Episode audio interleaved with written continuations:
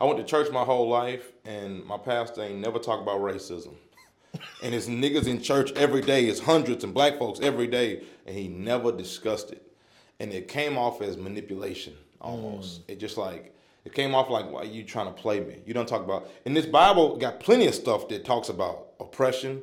You know, uh, racism. Even if it's like a parallel, it says you know it talks about this stuff.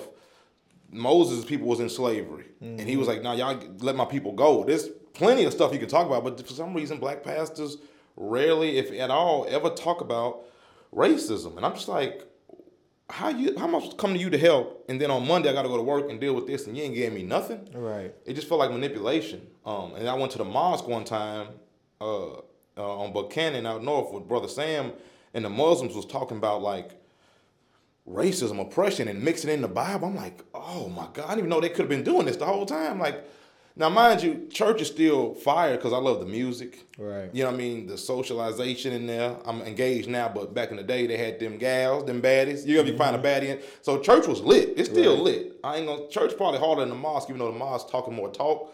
But I'm like, man, they got to be talking about some stuff. And I think anybody with a black audience has a responsibility, whether you want to or not, to discuss society in a way that your people can leave and handle that. Because all your people coming to you with this weight, this white elephant in the room of like, ugh, I'm exhausted dealing with this. Now, I'm not telling you to be Malcolm X or, or you know, be uh, a Black Panther, but give them some joke on racism. You know, give them a, a feeling of superiority or some love and to feel good about themselves. Because when they go out there, the world tell them they ain't shit and they second class. So when you come to me, you're gonna leave thinking, man, I'm that. I wish somebody would play with me. Right. I forget, brother, got me so gassed up on myself. That's what I feel like you need to do.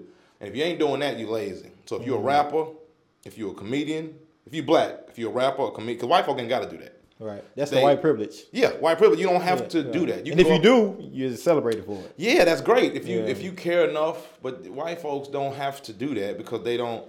White people don't have this inferiority complex thrown at them every single day. Right. So you can go up there and talk about your dick and your balls and all this type of stuff and which is boring to me anyway. But some people feel like that's an escape. But I just feel like if if you do that in your comedy or in your church or in your press or whatever, I, that's what weed is for. Weed is to make me forget and escape. Right. I can smoke weed for that, bro. I don't need a pass to making me escape. I got weed. I got mushrooms. We ain't got, I need you to talk some talk. You know what right. I mean? So that's what I think people need to do, man. And um, that's that's what I like to do. I like right. to, and I'm also just into that naturally. Right.